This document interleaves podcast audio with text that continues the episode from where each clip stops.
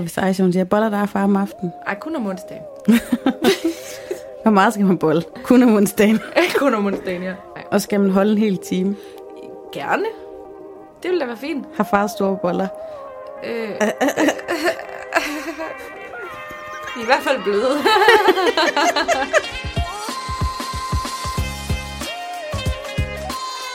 Du lytter til Siden Sidst med Satie Espersen. Og Sofie Marie Eni. Vi mødes, tænder mikrofonen og snakker om, hvad der er sket i vores liv siden sidst. Tune ind for ærlige og hysterisk morsomme samtaler om alt fra børnefamilielivet til de Aalborg-originaler, vi møder på gaden. Velkommen ind i vores venskab, og velkommen til.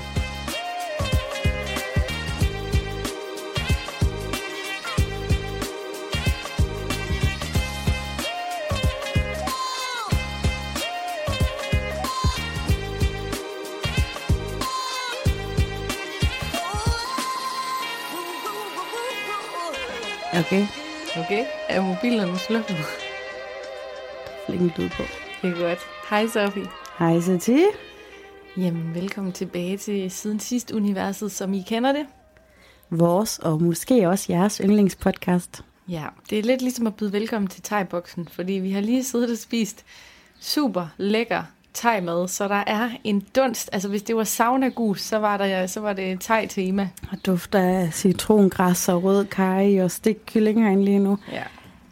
Det er, vi må gerne lave reklame her i vores podcast. Der er ikke nogen, der bestemmer over det. Mm-mm.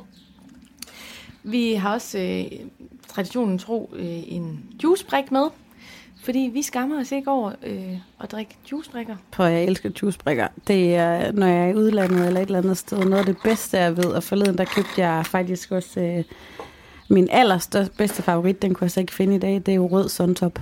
Ja, og så tænker jeg også på dig hver eneste gang, jeg ser en, øh, en son, er det løvemælk? Ja, løvemælk, en Capri Sonne. Nej, Capri Sonne, ja. Og, og de er begyndt at lave dem igen med en løve på. Ja, det er altså også vigtigt, når det nu hedder løvemælk for mig. Ja, det er det. I må høre tilbage, hvis øh, I ikke ved, hvad fanden vi snakker om. Men øh, det var sgu vildt nok at trykke publish på Black Lives Matter-udsendelsen. Ja, Vi håber, at øh, I kunne bruge det til noget. Jeg har sendt den til alle mine woke-venner. ja, ja. Jeg, øh, jeg har faktisk ikke hørt den endnu. Nej, Jeg har lidt svært ved at høre den. det kan jeg godt forstå. Den Men- er også øh, real. Altså generelt så har jeg jo faktisk, jeg har jo ikke sådan helt hverken her i podcasten eller når jeg er i, i radioen med mit arbejde, jeg er ikke sådan helt vild med at høre mig selv øh, i æderen eller på podcast. Nej. Men øh, når jeg lige tager mig sammen til at ikke fokusere på, at det er mig, så kan jeg, synes jeg faktisk både, det er nogle gode udsendelser, er med, og nogle mega gode podcast-udsendelser. Men jeg, jeg er ikke god til det. Og så lige det her med Black Lives Matters, som jo sådan går et spadestik dybere i sjælen, den har jeg haft svært ved at lytte endnu, men, men jeg skal nok lytte den. Og jeg er jo i den helt anden boldgade. Altså, jeg tror, jeg er vores lytter nummer et. Altså, jeg, jeg hører jo, nogle gange, når jeg sidder i bilen, jeg har sagt det før, hvad skal jeg høre podcast? Jeg har sindssygt meget pintertid. Ej, jeg tager sgu lige en siden sidst.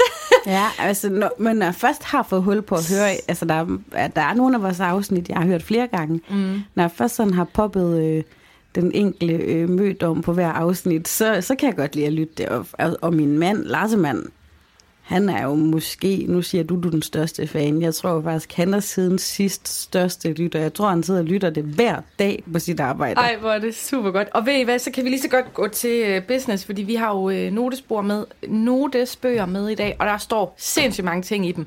Og nu vil jeg bare lige strege en af de vigtige, som var et skud ud til alle de drenge og mænd, som lytter med.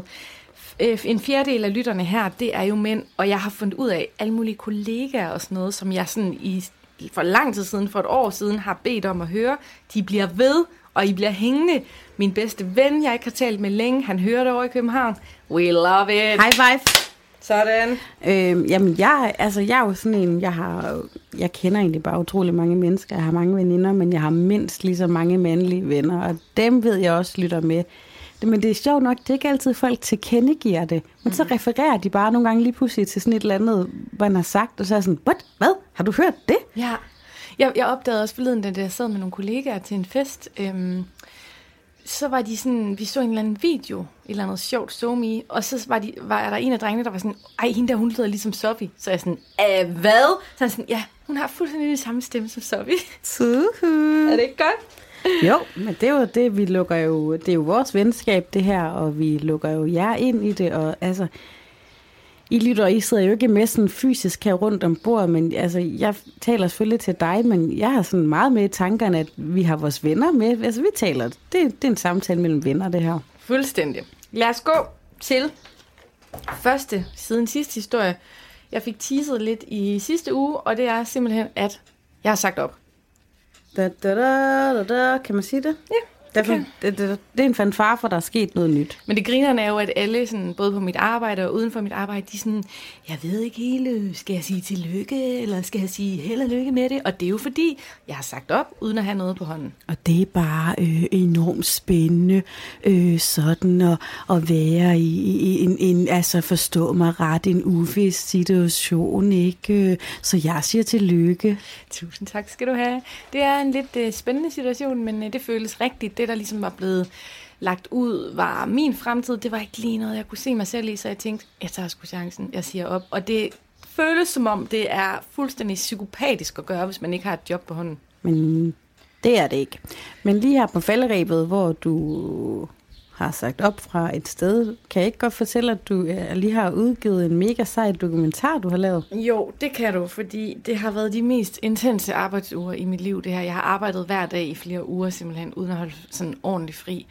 Vi er udkommet med Befri dit liv, som er en YouTube-serie.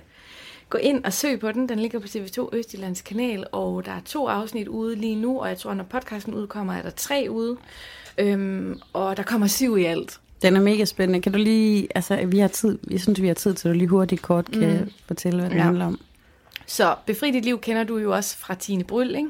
Fra Liv og Alexander. Åh, det er jo min ungdomslæsning. Fuldstændig. Altså, jeg har sagt det før, jeg siger det igen. Mor, du trykker lige på pause, men jeg tror, den første, jeg har, du ved, Dobbeltklikket musen. rullet klitten til, det er simpelthen Alexander for Liv og Alexander. Fordi han var jo bare så lækker, selvom man aldrig så et billede af ham. Mm-hmm. Man læste jo bare om ham. Han var besætter, havde sort hår, var nice. Og rørt ved livs bryst. Ja, det er det. Nej, men jeg føler faktisk, at vi har fundet de moderne Liv og Alexander. Øhm, og dem har vi så fulgt i et år. De er fra Samsø. Og de har en livsstil, hvor de sæsonarbejder øh, mellem 3 og 4 måneder om året, tjener nogle penge, og så rejser de for dem resten af året. Så i det år, vi følger dem, der tager de til Asien med 19.000 kroner på kontoen, og de har kun en one-way ticket, og de skal være i Asien i syv måneder, men corona, tør jeg godt sige, øhm, og står med 0 kroner og bare røv i Thailand, da den her epidemi brød ud. Det er så spændende. Ja. Men øh, på YouTube kan man finde den. Og det var altså dit sidste store projekt på din nu forhåndværende arbejdsplads. Mine, øh, mine kollegaer, som også er blevet mine venner, de driller mig med, at jeg laver et ordentligt sygt mic drop, bare sådan, bye bye, sådan oven på den her doku. Åh, det minder mig om en fed koncert, jeg engang var til med en af mine venner, øh, Maurmand, som også hedder Rune, når han ikke rapper, hedder Maurmand. Efter en koncert, så tog han bare mikrofonen, og så tyrede han den ud blandt publikum. og jeg så bare sådan fire tykke lydmænd komme spænende alt, hvad de overhovedet kunne, for det er, sådan, det er dyrt udstyr, det her. Og så var Rune ellers bare scenen. Det var fucking fedt. Hvad har du i bogen, Sofie? Jamen, jeg starter med noget, hvad jeg vil kalde næsten en vaskeægte siden sidste historie. Jeg har været til bestyrelsesmøde i børnehaven. Det er noget, vi har rundet flere gange her i potten. Øhm, og jeg har som altid den her følelse af, at jeg sidder med en enorm faglig viden, når jeg kommer derhen, men jeg har også altid den her følelse af, at jeg føler mig som sådan... Altså, til trods for, at jeg faktisk er nok er ældre end ret mange af mødrene derhen, så føler jeg mig bare som sådan en, du ved, en lille møgeunge, der er kommet med på et wildcard, fordi jeg snakker for meget, jeg griner for meget. Jeg tror, det eneste, der sådan holder mig op, det er, at jeg faktisk ved en del om det, vi taler om derhen. Men jeg faktisk op til det her møde, der har jeg sagt til mig selv hele vejen derhen. Jeg niver, altså jeg niver altid mig selv i håndfladen, når der er noget, jeg sådan skal huske. Og jeg gik og nev mig selv i håndfladen og sagde, nu lytter du bare til det møde. Jeg vil være den stille pige i dag. Hold helt mund. Jeg vil, jeg vil kun svare på, hvis de spurgte mig om noget. Jeg har så tit gjort det der. Og alligevel, så hører jeg jo mig sidde, du ved, nærmest med en hånd under den anden arm og lave sådan trut, trut, trut, du ved ikke, og, og blande mig i alt muligt, og lige have en kæk kommentar. Og jeg bare sådan, hvorfor kan jeg ikke holde min mund? Heldigvis så er jeg blevet sådan relativt gode venner med nogle af mødrene, der også er med i bestyrelsen, så jeg ved, at jeg har nogen, der synes, jeg er sød. Og det, jeg tror egentlig godt, de kan lide mig, men jeg bliver altså lidt usikker, fordi Jeg føler mig sådan så... Faktisk lidt dum. Sådan føler jeg mig. Og da vi plejede at sidde rundt om et stort bord ret tæt, men fordi det var corona, eller er coronatid, så sad vi jo sådan ret spredte til det her møde. Jeg bliver placeret på sådan en børnebænk, som i sagens natur er en smule smallere end dem, man normalt ellers vil sidde på. Og jeg sad, og jeg har jo også der gigt, så mine ben er også tit sådan lidt urolige, så jeg sad sådan og rokkede lidt fra side til side, ikke? Og lige skal jeg bare mærke, okay, jeg skal faktisk klumpe frut. og jeg prøvede sådan, at du ved, kender du, man sådan godt kan arbejde en brud tilbage, hvor den er på vej ja, ned. man skubber den sådan et par centimeter op Ja, igen. så jeg sad sådan og vuggede lidt på ballerne, indtil jeg kommer, kan se, at nogen ser, at jeg sidder sådan, bup, bup, bup. De vidste nok ikke, hvad jeg lavede, men fordi jeg blev så flov, så var jeg seriøst ved at få grineflip. Mens det her sker, der er chef, eller ikke chefen, der er lederen ved at, at fortælle sådan en ret alvorlig ting på et punkt på bestyrelsesmødet, der var ret alvorligt. Men jeg var ved at få grineflip, og det er sådan, det er så upassende. Jeg kunne bare se min store mund og kinder blev bare større og større og større, og jeg sad virkelig og tænkte, okay, min far er død, jeg tænkte på døde mennesker, jeg tænkte på lemlæstelse, jeg tænkte på børn, der mister deres forældre, altså jeg tænkte på alle mulige sørgelige ting, Ja. og det eneste, jeg kunne tænke, det var bare, at jeg var lige ved at dø af grin. Var det, fordi, øhm, var det fordi, der var en i rummet, som du vibede med? Nej, det var der ikke engang. Jeg vibede med mig selv. Okay. Kender du den der med, der er en i rummet, du viber med, Ja, og så ja, har man ja. grineflip sammen? Det, det er endnu værre. Der er min, en af mine allerbedste venner, Maja, som jeg også ved lytter med her. Vi var til en stor fødselsdag ved hendes mor, hvor der skulle være sådan et smukt øjeblik med en, en udlandsk mand, der spillede på guitar. Han stod i midten af stuen. Alle sad helt stille måben, og det eneste, man gjorde, det var sådan at rocke lige så stille sjæligt fra side til side. Og så for mig og mig, jeg tror faktisk, vi får øje på hans tissemand eller et eller andet, og måske hans tisse var åben. Og jeg mener Nej, det, nej, nej, nej. vi flækkede og grin og ødelagde det her smukke øjeblik for alle, så blev vi sendt ud. Ej, fuck. Så det kender jeg godt. For lige at wrap op med Befri dit liv der, jeg, jeg skal faktisk i God Aften Danmark den 10. juli. Uh-huh. Så kryds i kalenderen. Øhm, men, undskyld, det er den juicebrik. Øhm, jeg var mega lettet over, at det er mig og så hovedpersonen, der er inviteret. For hvis det var mig og fotografen, der skulle sidde over for Abdel og snakke om den her dokumentar, ikke også? Jeg ved bare, fordi vi, vi har grinet så meget, vi har været så meget sammen, altså vi er ved at blive sindssyge af hinanden, ikke? Altså, fuldstændig. Men vi har grinet så meget, når vi har været fucking overtrætte og sådan noget. Jeg tror bare, det vil ikke gå. Det vil simpelthen ikke gå med det match i God Aften Danmark. Vi kunne nærmest lave ligesom Mette Frederiksen, da hun skulle fortælle om elefanterne i Folketinget. Den har jeg faktisk aldrig set. Er det rigtigt? Hvad sker der der? Det da hun på talerstolen fortæller om de her elefanter, som vi jo skulle købe af cirkus, og så eller øh, jo, at den ene elefant, Ali, eller Ramboline, havde en ven, der er kamel, der hedder Ali, og sådan noget. Hun dør af grin. Okay. Det er faktisk ret sjovt. Ja, men det tror jeg også, jeg ville have gjort, hvis jeg havde siddet sammen med den kollega. Men uh, at sidde sammen med Julie, så bliver det lidt mere serious. Det tror jeg er godt. Ja, altså, jeg, jeg plejer jo, og det, og det virker normalt. Jeg, altså, Nå, ja, det gjorde jeg også. Jeg tænkte også det der trick, hvor jeg begyndte at tænke folk uden tøj på. Det gør jeg jo altid, hvis jeg sådan er sindssygt nervøs. Eller er til et møde, hvor jeg føler, at nogen sådan er, er mig overlegen eller et eller andet. Altså, så tænker jeg altid på, hvordan de ser ud, enten når de sidder og har fuldstændig tynd mave på et lokum, eller hvordan de ser ud helt nøgen, eller mens de er ved at bolle. Jeg ved godt, det er sådan lidt upassende at måske tænke på sådan nogle ting, men, men så bliver jeg beroliget. Og det er ikke, fordi jeg sådan tænker, "Um, åh, hvordan ser han ud, når han boller? Det er bare fordi, det er så akavet at se andre mennesker gøre det. Fuldstændig. Jeg tror, min strategi, det har altid været at forestille mig, den der chef, man sidder og lønforhandler med, med en blæ på hovedet. det opfandt jeg sammen med en, øh, en pige i gamle dage, at når vores forældre skændte os ud, eller var nederen, så forestillede vi os bare, at de havde en blæ oven på hovedet. Ja, okay. Det er måske sådan lidt mi- altså mindre voldsomt, end jeg bare ser dem i hed doggy style.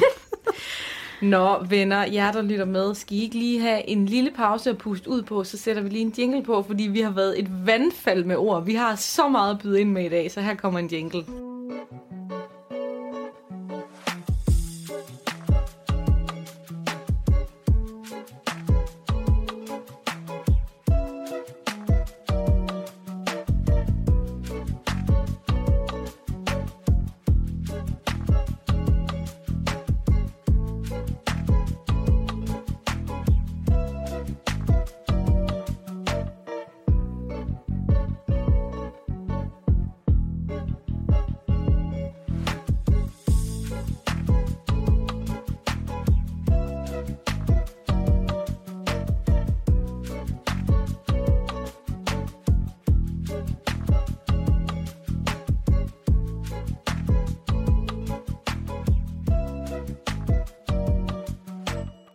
Min næste siden sidste historie, det er, at vi har sat hus på pause.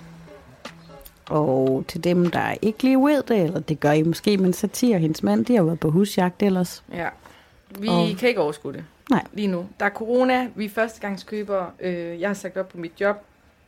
Det var sgu da utroligt med den der thai-ret. Prøv at banke den der bøvs tilbage, hvor min brud den røg hen. Undskyld. Øh, vi har sat hus på pause. Fordi det, det, det er... Altså, jeg ved ikke... Okay, måske sidder der nogen derude lige nu, der leder efter en kæreste. Eller rettere sagt, jagter en kæreste på, ta- på Tinder. Som os. Jeg har brug for en kæreste. Det er hårdt.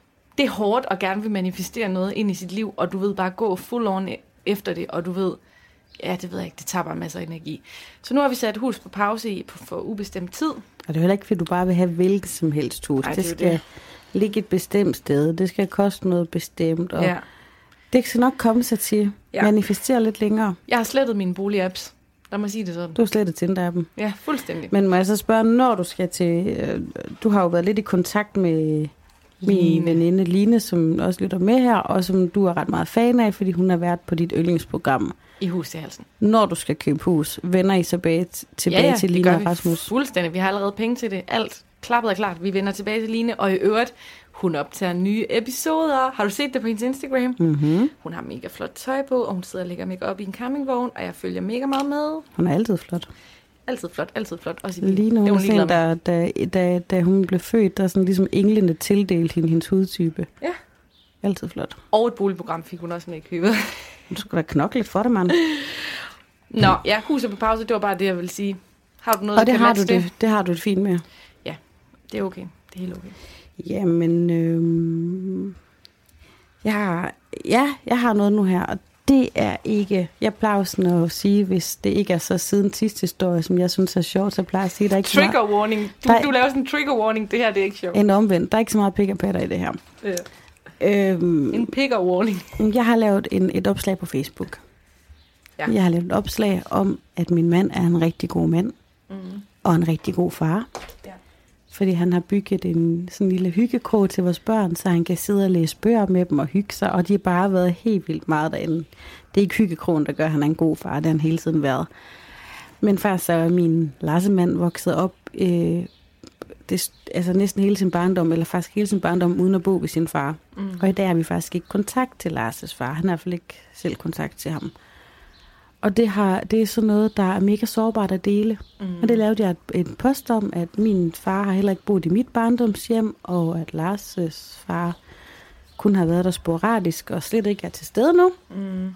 Til gengæld var jeg mega glad og lykkelig for, hvor, hvor en god far han er. Og det tror jeg alle forældre er, men når man faktisk ikke selv har oplevet det, så er det bare episk. Fuldstændig. Det er jo også at bryde, altså bryde en linje, ikke? Jo, det er det. Og så er jeg også jeg er træt af, at det kun er den gode fortælling. Altså, jeg kan selvfølgelig bedst selv lide at fortælle kernefamiliens historien, fordi de gode fortællinger er rarest for os mennesker at fortælle, men jeg er fandme ved at slå et slag for, at alt det ukønne, alt det, som det æder os op indvendigt, det skal også fortælles. Ja. Og det kom der flere hundrede, altså sådan 300 eller sådan noget. Hej lille fugl. Øh, vi sidder med åbne vinduer i studiet i dag. Øh, det kom der sådan flere hundrede likes ud af. Altså jeg vil sige, uden at sådan, øh, sidde og, og børste mig selv på skulderen, som regel når jeg poster et eller andet på Facebook, så, så er der gode reak- reaktioner på det. Mm. Men det her, det var helt overvældende, og folk begyndte faktisk i tråden at dele deres egne historier, også nogle, som jeg slet ikke sådan helt kendte til. Mm. Og det var bare helt vildt smukt, det der med, når vi åbner og lader skammen forsvinde, ja. så, øh, så sker der altså noget mellem os mennesker. Det var mega godt. Det var sindssygt godt. Jeg lavede også mærke til det. Ja. Så det er en ny strategi for mig, det er, jeg gider ikke skamme over ting, jeg ikke selv kan gøre for. Og det skal andre faktisk heller ikke. Det synes jeg er super godt. Godt gået, min ven. I lige måde. Da, da, da, da, da, da, da. Det, det, det, det, det, det, det jo. Huh. Skal vi øh, tage lytterne med på street food? Vi har siden sidst været på Aalborg Street Food, som hedder Lighthouse. Gør det ikke? Nej, Nå, det gjorde det. hvad hedder det så? Det Spritten? hedder Køkkenfabrikken. Nå, det hedder Køkkenfabrikken. Okay. Det er i hvert fald blevet renoveret og blevet mega, mega nice. Stor anbefaling. Men det var sådan lidt spontant. Sammy fyldte 13 år, og I støtte til. Der var høj sol og gang i den.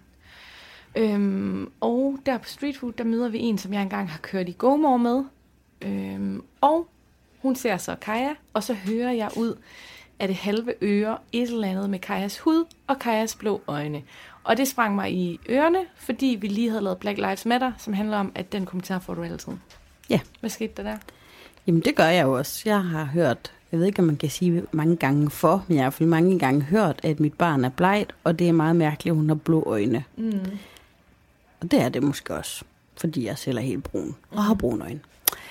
Men jeg svarede hende faktisk bare, ja, det er rigtigt. Altså, og jeg skal sige, hende du kender der, hun var jo sådan, hun er smuk, og var hun ja. flot, og hun synes, det var så fascinerende. Øh, jeg tror, kommer hun selv fra Indien Ja, måske? hun kommer fra Mumbai. Så hun synes bare, det var så spændende med de der blå øjne der. Øh, jeg svarede hende faktisk bare, det med topper. Min første fødte, der bad jeg jo til Gud, som jeg nogle gange gør. Og der bad jeg om, at han ville komme til at ligne sin far. Og det handler om, at min bonusbarn, smuk som han er, men han ligner virkelig næsten ikke Lars Mand. Mm. Og så tænkte jeg, jeg vil gerne prøve at få et barn, der ligner Lars Mand. Ja. Så det bad jeg til Gud om. Og så kom Topper ud, og han ligner faktisk også ret meget sin far. Det synes jeg også. Med Kaja kan jeg faktisk ikke huske, om jeg bad igen, men bønden har åbenbart bare haft sådan virkende, den har virket endnu, fordi hun kommer ud med helt blå øjne som sin far, mm. og fuldstændig mælkehvid. Så det fortalte jeg bare til inderen, det er fordi, jeg har bedt til Gud. Ja. Jeg tror, hun synes, jeg var mærkelig. Ja, men det var bare for lige at sige, at øh, jeg hørte det, og det er en af de der små eksempler, som vi gennemgår i, i forrige episode på ting, som man hele tiden hører i sin Ja. dagligdag. Og, og jeg lavede jo bare lidt sjov. Altså det med Gud er ikke sjovt, det er rigtigt. Men jeg lavede jo bare lidt sjov, og jeg altså, sagde, hvad er rigtigt? At jeg, Gud. at jeg bad til Gud. Nå, Okay, ja, ja. Det er rigtigt. Men du ved, så siger jeg bare sådan, ja, ja, jeg fortæller det på en humoristisk måde, men det, det er jo sgu da rigtigt. Nu har jeg svaret på det spørgsmål, og det ved den, der sender, stiller om spørgsmål selvfølgelig ikke. Mm-hmm. Men jeg har svaret på spørgsmålet milliarder af gange nu. Ja. ja. Det er måske en lidt hård overgang, men i, i kølvandet på Black Lives Matter, som stadig er højaktuelt, og der er stadig masser af protester, så hørte jeg en historie om øh, en dreng, som kom i fængsel, fordi han skød en betjent. Øh, og den, en, altså en sort dreng, altså en ung dreng, han var ikke engang myndig, tror jeg. Men det var i New York, han var blevet stoppet i Central Park, fordi han kørte rundt på en øh, splinter ny cykel. Og øhm, så var han blevet stoppet af nogle hvide betjente omkring, om han havde stjålet den cykel. Og så havde han taget en pistol ud af sin rygsæk og skudt den betjent. Ikke? What? Ja, og så da bet- betjenten kom i, øh, blev lam og kom i kørestol og alt muligt, men valgte at opsøge den her dreng nogle år inde i fængselstiden og spørge, hvorfor skød du mig? Og så fortalte drengen, at øhm, han var en god student, han øh, passede sin skole, han passede sine ting, han havde sparet op og op og op og op til den her cykel. Og lige præcis den her dag, der havde hans kriminelle bror bedt ham om at holde en pistol for ham mm. i den her taske. Det havde han sagt ja til. Og samme dag havde han fået den her cykel, han havde sparet op til i årvis. Og han blev stoppet 15 gange på en dag af en hvid betjent, der spurgte, om han havde stjålet cyklen. Og så til sidst, så kammede det over for ham, og så skød han med den pistol, han skulle holde. Så, Uha, det ja. lyder jo nærmest som sådan en historie, der florerer på Facebook, man deler rundt, ikke? Jo, men det er, det er også der, jeg har set men den er vist verificeret. Øh, Så den her hvide betjent, han mistede jo så førligheden i sine ben, men han fik omvendt også en stor indsigt i, altså hvornår nok er nok, ikke? Og hvornår man tyr til vold, fordi man er så frustreret. Og det er overhovedet ikke for at sammenligne det med dig og Kaja eller noget, men det er bare for at sige, at... skyder ingen, men det er rigtigt. Ja, Og man må heller ikke skyde, og det er jo forfærdeligt også for den betjent derinde. Ja. Men, men vi kender jo alle sammen også den der person, man måske har gået i skole med, der er blevet mobbet, eller et eller andet, som lige pludselig er blevet crazy og kastet med en stol, eller et eller andet, ikke? Mhm. Fordi de fleste mennesker kan jo kun klare, eller vi mennesker har jo en grænse, altså der er jo grænser for, hvor meget man kan klare. Ja, og det er heller overhovedet ikke det samme, men jeg kammede faktisk over forleden dag på job, fordi på grund af den her dokumentar, der er meget, der er meget, hvad hedder det, lys på det, og der er meget snak om det i min organisation, og så føler jeg, at alle, der kommer hen til mig og spørger ind til dokumentaren, de spørger om det samme. De spørger, hvor mange afsnit bliver den? Så det første, de siger, det er, øh, hvordan går det med dokumentaren? Og så siger man det, og så siger de alle sammen, hvor mange afsnit bliver den? Der er ikke nogen, der spørger, hvad er temaet, hvad er svært, hvad er godt, hvad bliver sjovt, hvad kan jeg forvente? Alle spørger om det her med det der skide tal, og du ved, jeg har været presset, så det er jo klart derfor, jeg også kammer over. Men så til den 12. der siger det, så er jeg sådan, det spørger I kraftet med alle sammen om.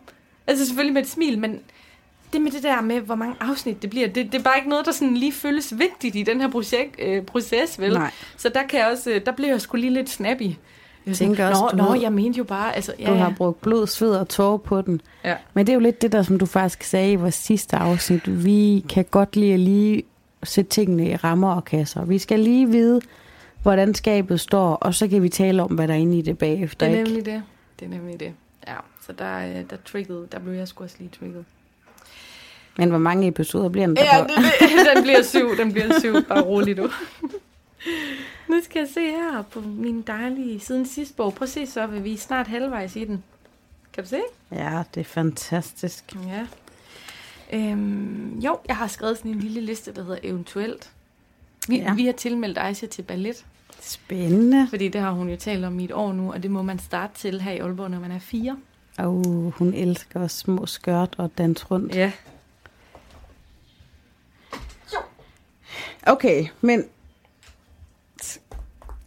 skal jeg, skal, jeg, skal jeg komme med en historie her? Jeg føler bare, at min, min historie er lidt tung lige nu, men jeg har faktisk lidt til Black Lives Matters, fordi nu har vi jo lige sendt den her afsnit ud. Øhm, og udover at vi sendte afsnittet ud, så optog jeg også en udsendelse til mit radio, øh, eller en radio, arbejder på, om Black Lives Matters i fredag. Så det er sådan fyldt ret meget for mig, udover bare at sådan almindelig opsøgende. Mm-hmm. Øh, så jeg var i zoologisk have med nogle af mine allerbedste venner i søndags. De inviterede os med, og det var så dejligt og sjovt. Øh, og hvor jeg så lige fortæller min veninde om, at jeg har optaget øh, de her ting. Og så siger hun, åh, og jeg tror, egentlig, hun, jeg tror faktisk, hendes holdning var lidt som de mange danskere er lige nu. Ja. Sådan, åh, jeg kan ikke helt finde hoved og hale i det. Og jeg er faktisk, altså det er ikke noget negativt, men jeg vil kategorisere det her vennepar som nogle af dem, man faktisk måske siger privilegeret hvide. Mm. De har ikke specielt mange øh, udlandske med venner i deres vennegruppe. Altså, ja, det er ikke noget valg, det er ikke fordi, de er racistiske overhovedet, men mm. det har de bare ikke sådan. De er begge to opvokset i bedre stillede familier, i gode huse, og øh, bor selv i hus og sådan noget, ikke? Så jeg tror faktisk ikke, at sådan... Altså, den ene af dem var sådan, der findes jo ikke rigtig racisme, og måske sådan noget paludan og sådan noget, men... Og, og jeg kunne faktisk mærke, at jeg kunne næsten ikke stoppe mig selv, og hun var, trak sig lidt og var sådan, åh, det er et meget stort emne at tale om, og det kunne jeg egentlig også godt mærke, at vi står her i zoologisk have. Mm. Og jeg så kunne også mærke, at jeg blev lidt ked af det, fordi mm. det er faktisk noget, der fylder helt sindssygt for meget lige nu. Men man kan jo heller ikke snakke om det alle steder, du ved, tid og sted, men jeg fik måske lidt den der, jamen lige nu, fordi det er så stort, så kan vi ikke snakke tid og sted, fordi når, når det opstår, så skal der lyttes. Mm. Så jeg følte på en måde, hun sådan værfede mig lidt af, fordi hun synes, det var for tungt. Og det, det er også tungt. Ja. Jeg, Men, kan, jeg, øhm, kan følge, altså, jeg, jeg kan jo følge begge sider, fordi jeg ved, jeg har gjort som hende før. Mm. Men jeg synes, det er ærgerligt, at der kommer undersøgelser ud, der viser, at 51 procent af danskere, de ikke tror på, at der findes racisme i Danmark. Ja. Det er sgu svagt. Ja, altså, og jeg tror, altså, de der mine venner her, de lytter helt klart, når jeg siger noget.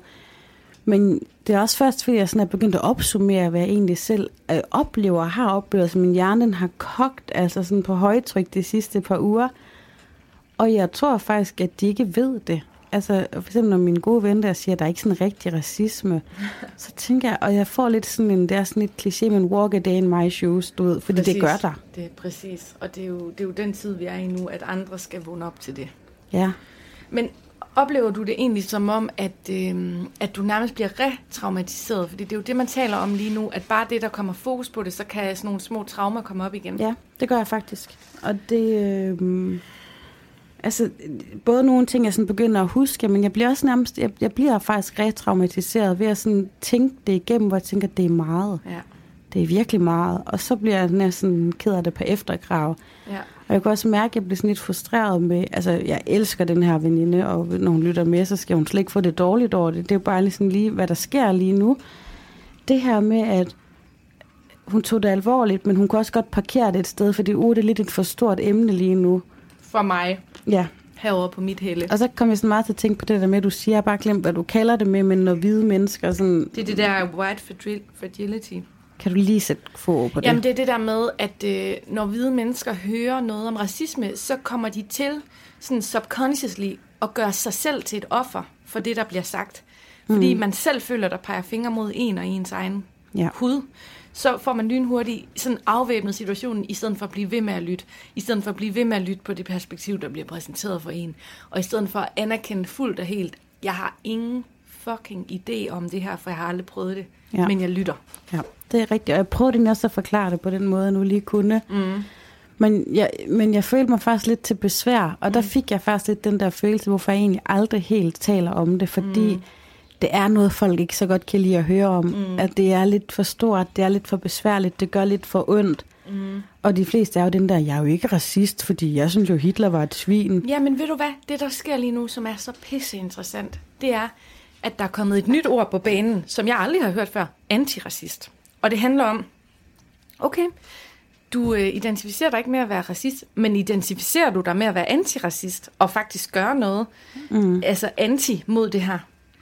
Det er mega spændende. Ja. Så, så det, det, det stopper ikke nu. Det er startet, og jeg kan mærke det for mig selv, og folk er jo, ikke folk, men mange er jo sådan, jamen vi har ikke samme tilstand i USA. Enig, det har vi ikke. Mm. Vi har noget helt andet. Ja. Øh, og det er faktisk måske, at vi faktisk godt kan fikse det her, fordi det slet ikke er så infiltreret, som det er i USA. Ja, så men, lad os da tage det i opløbet. Men jeg kan godt mærke, at jeg får den der følelse af at være lidt besværlig og være lidt... Ja, ja, nu hopper jeg med på bølgen, og du har det jo godt nok. Ja, gud har jeg så. Jeg har det rigtig godt. Meget ja. tiden. Ja, ja, ja. Men det her er ikke rart. Det er fandme ked af, at du skal opleve. Men jeg er mega glad for, at du fortæller om det. Fordi vi lærer noget af det, og jeg, jeg har hørt udsendelsen fra sidste uge flere gange, og den, Jamen, jeg kender godt det der med, når man, når man får tænkt over noget, når man bliver voksen, og man tænker over noget, der var traumatisk for en i, bar, i barndommen eller ungdommen, så bliver man sådan helt, det er som om, man er nødt til at fordøje den kedelighed nu, mm. hvor man fandme bliver ked af det også på sine egne vegne. Sådan, har jeg været igennem det? Hvad ja, fanden? altså det tror jeg også, der for mange i voksenlivet får den der og særligt også, når man bliver forældre, men jeg tror, at man rammer den en gang imellem, hvor man sådan tænker tilbage på ens barndom eller et eller andet, hvor man sådan tænker, hvad fanden var det egentlig, der skete der? Mm. Eller ikke? Og så får man nemlig den der følelse, og jeg kan også få det med nogen, jeg har været med til at drille, altså mm. på andres vegne, hvor jeg bliver sådan helt flov og ked af det, hvor jeg sådan, shit, hvad fanden var det egentlig, vi fik sagt til Anna lige der? Ja. Det er bare ikke i orden. Så, så bliver jeg også helt ked af det på, på andres vegne og en måde, jeg har været på. Ja. Jeg, jeg er lidt i den lige nu, fordi jeg går til sådan noget osteopati, som er sådan en fysioterapeut, der er uddannet i lidt mere med kroppen, mm. også med organerne. Og det er, fordi jeg arbejder rigtig meget med mit kejsersnitarm. Øhm, og det er sådan, at jeg fik en fejloperation, da jeg var tre, hvor jeg skulle have fjernet min blindtarm. Og det skulle have været en hurtig, hurtig ting, men, øh, og jeg skulle vist have haft et ar, men jeg ender med at få tre ar, fordi han skærer hul på min blære undervejs. Ui, shit. Han drikker hul med en øh, skalpel. Og øhm, det betyder så, at jeg lige nu har et langt kejsersnitar, som du også har, og så har jeg tre mere ar dernede. Krydserbolle. Ja, og det har givet en del ubalancer i min krop, som blandt andet har gået ud over mit åndedræt. Og det får jeg hjælp til lige nu. Og det er mega forløsende og hilende. Det gør pisse ondt. Jeg var slet ikke klar over, hvor ondt det arvæv gør dernede. Øhm, og når jeg kigger tilbage på mit liv med kejsersnit, og hvad der skete i dagene efter, og månederne og ugerne efter, så bliver jeg sådan helt træt og tung og ked af det på min egne vegne. Sådan, hvor var der noget hjælp? Hvor var der noget støtte? Øh, sådan, der var slet ikke fokus på mig som mor. Det kan du nok også genkende. Man har kun fokus på den lille baby. Og så kan jeg mærke en indineret vrede omkring, at jeg tror, jeg fik morfin i to eller tre dage, og så resten af tiden var det panodiler. Og jeg havde pisse ondt, og når min mor eller andre får en tandoperation, eller hvad fanden de ellers får, så får de mega god smertedækning i mange uger. Og det kan jeg mærke, det er noget, jeg skal sluge nu, nu. Og det er noget, jeg skal arbejde med nu, fordi jeg fandme er ked af det på min egen vegne. Det kan jeg godt forstå. Med den gang.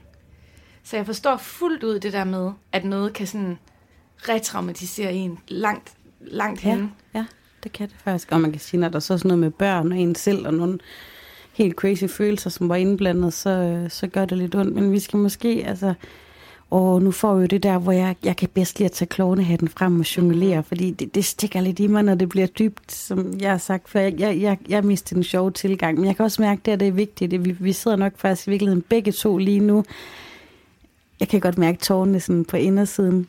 Jeg har det ligesom, når jeg var henne i skolen, når jeg skulle op i matematik, for jeg var meget dårlig matematik. Og så kunne jeg altid mærke, at tårerne de presser lige herinde på siden af, af næsen. Og så er det op til tavlen. Ja, sådan har jeg det lige nu. Ja. Og det tror jeg måske også, du har. Men det er vigtigt, det er sati. Ja. Det er vigtigt at få talt om og få i talesat, og hvis der også er nogen af jer lytter derude, der sidder med et eller andet, som nu er vi jo ikke eksperter, men I gerne vil fordele med os, eller have vi taler om, så for fan send det til os, fordi mm. det kan vi også her i vores podcast. Ja. Og, ja, ja, og måske melde ind, altså hvis du smider en anmeldelse, så meld ind, jeg synes, I er pisse fede, når I sidder og snakker om Brutter, Patter og Grækeren. Og fuck, hvor er det kedeligt, når I snakker om det her. Altså, vi vil da gerne vide, om, om I kan lide, når podcasten går i den her retning. Men altså, vi kommer til at gøre det alligevel, men, men bare meld ind. øh, men det gør den da. Men selvfølgelig er det rigtigt, der er også nogle ting, fordi vi to, vi taler jo også sammen, når vi ikke optager podcast. Så der er også nogle ting, vi kunne tage. Men faktisk, nej, det her, vi lige har talt om nu, det er følelser. Det er ar på sjælen det er bearbejdelse. Det er fandme så vigtigt, at det, det gemmer vi altså ikke til, til uden for mikrofonerne kun. Mm-mm. Nej. Word. Men har vi noget, noget grinebasse på papir? Ja, altså, jeg har faktisk noget. Nu sagde jeg lige, at man er velkommen til at sende til os, hvis man har en siden sidste historie. Mm. Øh, hvis man, selvom man ikke er os. Og jeg har noget med fra min veninde Maja. Hov, du har sagt hendes navn. Det har jeg gjort nu. Shit, okay. Øhm, en af mine aller bedste veninder. Veninder. Bolette. Som Bolette, lad os kalde hende Preben. Øhm, som jeg har været venner med, siden jeg var 12 år. Hun har nogle helt sindssygt dejlige børn, som jeg også elsker rigtig meget. Jeg er sådan lidt mostagtig for dem, ikke? Ja. Jo, okay. Jeg har historien her med fra min veninde, som i går var sådan, hendes søn, han er, øh, han er 9 år nu. Nej, han er 8. Okay, 8 eller 9. Øh, jeg vil sige, det også lige meget om det er det jo ikke. Men han har en alder lige nu, hvor han bare er mega interesseret i bryster og alt det der. Han går i første klasse, og han siger så til sin mor i går, boller der er far om aftenen. Hvor meget skal man bolle? 100 gange, 5 gange, og skal man holde en hel time? Har far store boller? Nej. Hvor moren hun bare siger, stop! Hun bare ikke svare mere. Du ved, det er bare sådan, jeg gruer for, når Topper eller Kaja begynder at spørge, hvor mange gange man skal bolle, og mig og far vil ligge boller om aftenen, for jeg ved simpelthen ikke, hvad jeg skal svare. Ej, nej, nej, nej, vi må forberede os mentalt. Hvad deler? Hvad vil du svare, hvis Aisha siger, boller der er far om aftenen? Ej, kun om onsdagen. hvor meget skal man bolle? Kun om onsdagen? kun om onsdagen, ja. og hvad mere? Jamen, øhm, fem gange. Altså, jeg tror, min rekord er tre, eller, for at være helt eller, ærlig. eller 100 har barnet også spurgt om. Kom, det kommer ikke til at ske, nej. Og skal man holde en hel time? Gerne. Det ville da være fint. Har far store boller? Øh, I hvert fald bløde. Hasbak det. Øh, det, her, det her, vi lige har kørt nu, det kunne jo nærmest være et afsnit til vores venindebog. Mm-hmm. Men er det ikke en mega fed note at slutte på? Jo. Fordi vi vil jo gerne slutte med et grin. Ja. Og så kan jeg tease for, at øh, næste gang vi sætter os sammen, så vil jeg gerne tale om øh, en ny original her i Aalborg Bybillede, som er en ung fyr, som jeg har valgt at navngive Frakke Frederik, og ham er jeg spændt på at høre, om du kender. Måske. Har du noget, du kan tease fremad med? Øhm, altså, jeg har jo sådan set et hemmeligt billede med, jeg har taget små af en original nede i byen, nej, som nej, vi... Nej, nej. Øh, det er ikke Frakke Frederik, men det er en, vi mangler for navngivet. Ej, hvor godt. Ja. Det er altid godt med, med billedmateriale. Skal vi runde af med en anmeldelse? Det synes jeg, vi skal. Vil du finde en? Det kan du tro. Vi har jo været inde på, at øh, der er en, der har givet to stjerner. Og det tager vi som et kompliment, fordi stærke produkter deler vandene. Ja. Mm-hmm. Det var også på tide, der var en, der ikke kunne lide os. Mm-hmm. Okay. Den tror jeg faktisk ikke, vi har haft den her. Den her, den hedder som overskrift, Giv mig mere og den har fået fem stjerner, hvilket er det højeste, man kan få, og den er skrevet af Mami 91.